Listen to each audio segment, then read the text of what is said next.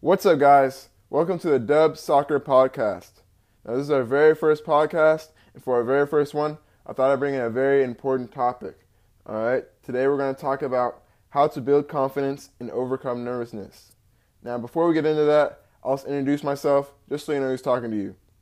My name is Bryce Wilson, and I am a licensed soccer coach, and I created Dub Soccer as a platform for me to give my advice and knowledge on fitness, nutrition, and mentality training to help you become the best player that you can be. Now, a quick side note this isn't really focused on helping you go pro. There's a lot of people that specialize that, and there's a lot of routes you can take, but this is mainly about helping you develop physically and mentally as a player to maximize on your potential. Now, you may ask, what is Dub Soccer? What's it stand for? So, Dub Soccer actually has a little deeper meaning to it. Dub is a W or a win, and our philosophy is that winning is a mindset. Now, of course, we will fail on our path to success, we can choose to learn from our failures and turn that into a win. Therefore, we are never defeated, we only win or we learn. I encourage you to bring that mindset with you throughout life, and that will make you much more successful. Without further ado, let's get into it. This is how to build confidence and overcome nervousness. I've broken this down to a simple three part technique that you can use for anything, but we're going to be specifically talking about this in the subject of soccer. All right, number one is practice. There's no shortcut, you have to put in the work to be confident in something. I'll give you an example of a PK. A lot of players are pretty nervous when it comes to taking PKs. It's probably because you haven't taken many PKs, or at least not in a high pressure game like environment. I guarantee you that if every week you decide you're going to take a thousand PKs and you just made that known that this is something you really want to work on and improve, then come game time, you know you had it in bag, you'd be confidently stepping up to take the PK every time. Personally, I know I'm the type of person that has worked twice as hard as somebody else to become confident in something. I knew that to be confident in a game or even for team training, I'd have to put in hours of individual training for me to be at the level of everyone else, at least mentally. You have to know yourself and know how much work you have to put in to be confident. Number two, accept failure. Failure is a part of success. If Messi and Ronaldo can both miss a PK, then we're all subject to failure at some point. But you have to understand that whether it's a scrimmage or it's a championship game, it's not the end of the world. You're going to get another chance to try again, even if it is the last game of the season, championship game then you can at least learn from the situation and use it to motivate you for the next season. Use the mindset that we talked about earlier. A loss is not a loss if you take it in a positive way. Failure is a positive experience if you choose to learn from it. If you fail often, you will learn a lot more and be able to grow a lot more, and it will turn you into a much better player.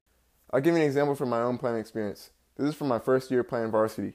When I first got called up to play in varsity, I was super excited because I'll give you a little backstory. My high school is known for having a very good soccer program. I don't know what they fed our kids in the city, but we're always known for having a very good soccer team.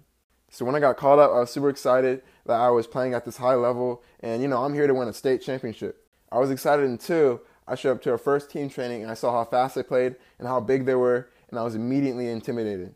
Obviously, the coach called me up, so I deserved to be there, but I saw all the other players as these amazing high level players, and I was just some young, inexperienced guy so I didn't feel like I deserved to be there. So the whole first half of the season, I was nervous every practice whenever I got the ball. I didn't want to make a mistake and make myself look bad. It got to the point where I didn't like touching the ball in practice because I didn't want to make a mistake. Like we'd have a scrimmage, and the whole scrimmage, I'd take two, three touches, and I'd celebrate that just because I didn't make a mistake. Little did I know that was detrimental to my development. I wasn't able to develop as a player because I was only taking a couple touches of practice. And so I wasn't getting those touches and experience at that high level. From the first training, my development just went downhill. I was getting less confident and my performance was just going downhill. However, I was able to bring my level back up. I got more comfortable with my teammates and I put in hours of individual training to get up to that level. And eventually, towards the end of the season, I was able to get some quality playing time. But that whole first half of the season disaster could have been avoided if I would just accepted that I might fail, I might make mistakes, but at least I'm practicing and getting better. Had I got more touches earlier in the season, sure, I might have made a lot more mistakes, but at least I'd be growing at that level. I'd eventually be able to play at that level quicker and be a helpful impact on my team earlier in the season. So just learn from my experience and don't be afraid of failing because it happens and that's the only way that you will grow and become a better player. And lastly, number three is enjoy yourself. You play your best when you're having fun. Think back to a game that you were super confident in. This could be back when you were younger, but it's probably because you were focused and in the zone and not thinking about what might happen if you fail or being scared to make a mistake. You're just enjoying playing the game. So just try to keep that in mind that when you go out there, just enjoy yourself. And to do this, being present is key. You're not going to be confident if you're worried about the past mistake you made a couple plays ago. And you're not going to be confident if you're worried about the future of what mistake you might make.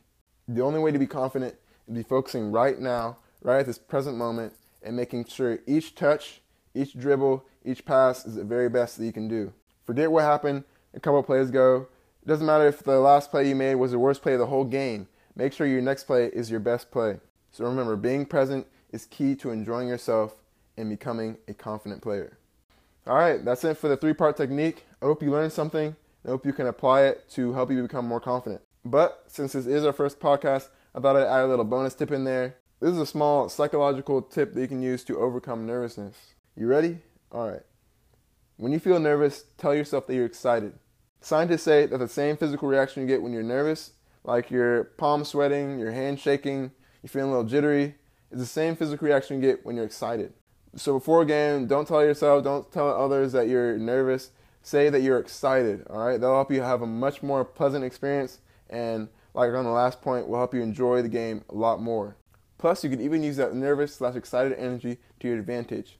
Use it to help you better focus on each play. If you're excited to play and is ready to just play your best out there, then you're going to make sure every touch you get is the very best you can do. If you have to focus extra hard to perform better, just do what you got to do. Just focus on making sure each touch, each pass, each dribble is your very best. And that about wraps it up for the first podcast, guys. I hope you enjoyed it, and I hope you learned something. Real quick, I'll just tell you all what's going on in Dub Soccer. If you didn't know, we have training programs on our website, dubsoccer.com. We have strength programs, speed, stamina, and position specific programs. We have our Instagram, dub underscore soccer, and we also have a YouTube channel, dub soccer. And like I said, this is our first podcast, so I really want to hear y'all's feedback. So get in contact with me through DMs or email or whatever you can. I just really want to hear your thoughts on the podcast. If you want more episodes, if you want to hear a certain topic, or if it is horrible and you never want to hear it again, just let me know. Thanks for listening and join Dub Soccer today to help you become the best player that you can be.